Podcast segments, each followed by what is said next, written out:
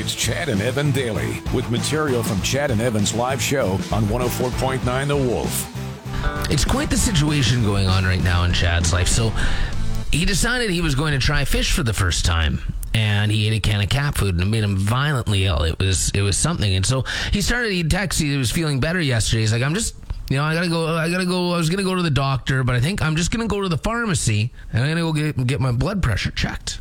So he goes in and he sits down to get it checked and tightens up. Machine keeps tightening and tightening and it ends up that it gets so tight he's stuck. Now, Chad Chad went to go to to check his blood pressure. Now he's still uh, he's stuck in the pharmacy still in the blood pressure machine. So chances are if you you go into a store today and you see someone doesn't matter their age or how they identify. You go up and ask that person if their name's Chad, because it could be Chad. He could be stuck in it still later on today when you go into the pharmacy. So you go up to anybody sitting down at, at the blood pressure machine and you say, Hey, I heard Evan saying that you were you, you were stuck in this machine this morning, Chad.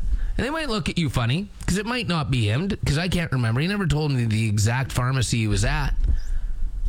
But it could be him. So you ask. Chad and Evan Daily. Hi. I'm Evan. Without without my Chad. 104.9 The Wolf. Um, I actually, I was just thinking here, I should look this up because I don't. You always hear, oh, they're scheduling this, scheduling that, there's issues.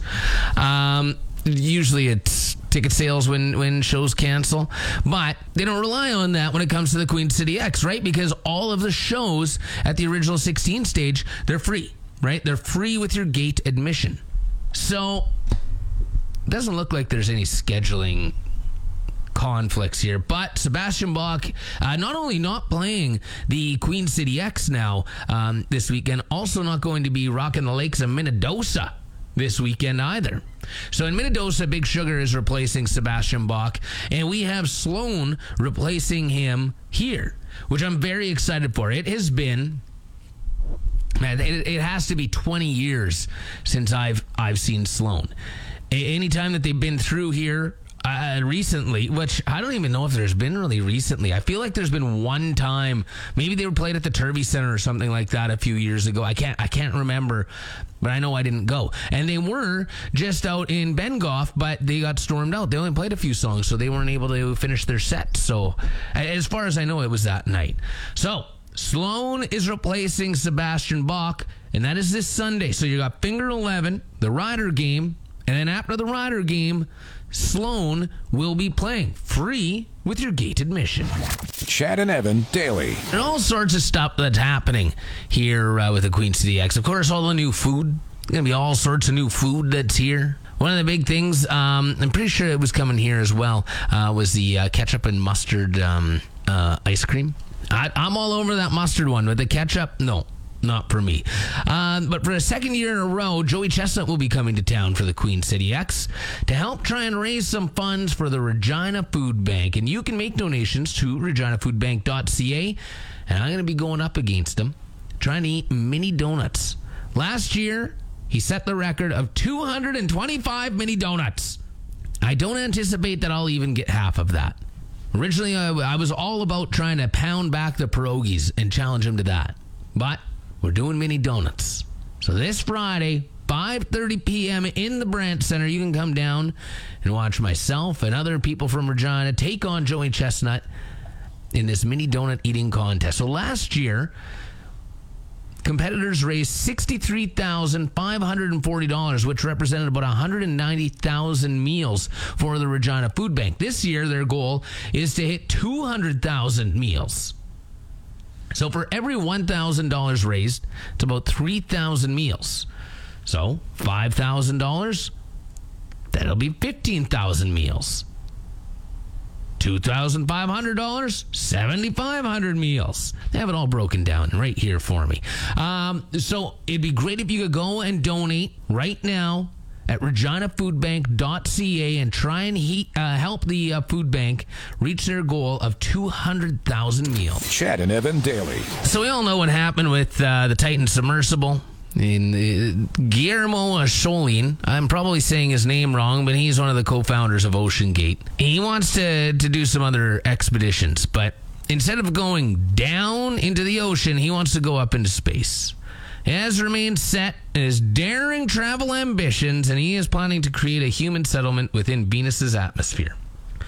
Why? You don't you don't know people can live there?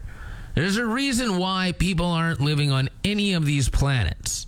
We have everything we need here on Earth. I mean, I'm, I'm assuming we'll run out of some of the uh, resources we have sooner than later, likely. Maybe it'll be later than sooner. We'll see. But why, why do we keep wanting to go live in space? Maybe it's because we're running out of room here on Earth. But Venus's atmosphere doesn't seem like the best place. Tons of challenges.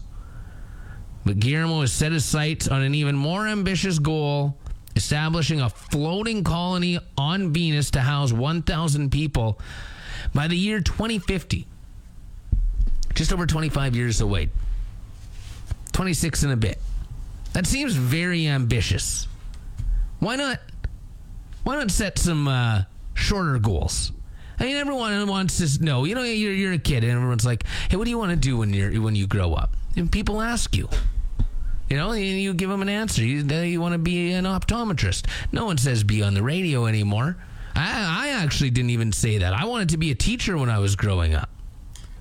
But just leave space alone, okay? Nothing is sacred anymore, is it? Chad and Evan daily. Everyone seems to be get, getting busier in life. Uh, I know for myself, I am. But then again, I also maybe don't. I, I need some better time management, and I think that's that's probably something to do with 90% of us time management skills lack. It's tough, you know. You want some downtime. Everyone needs some downtime. I really think that's important. It's very important for your own mental well being. But we also need to focus on exercise. I'm bad for this as well. I do a few times a week. I'll count golf when I go out for whack off Wednesday is is something that I uh, that, that's some sort of exercise, I guess slow pitch. I mean, both typically involve beer, but I'm still running around. I'm still doing stuff. I'm still walking. I'm stretching. I got to stretch before golf. I'm at that age now where I need to do that. Well, a study has now found that just four minutes of intense daily activity could slash cancer risk among uh, among non non exercisers. So this doesn't. Uh, I wouldn't say what I do is is uh, you know intense daily activity.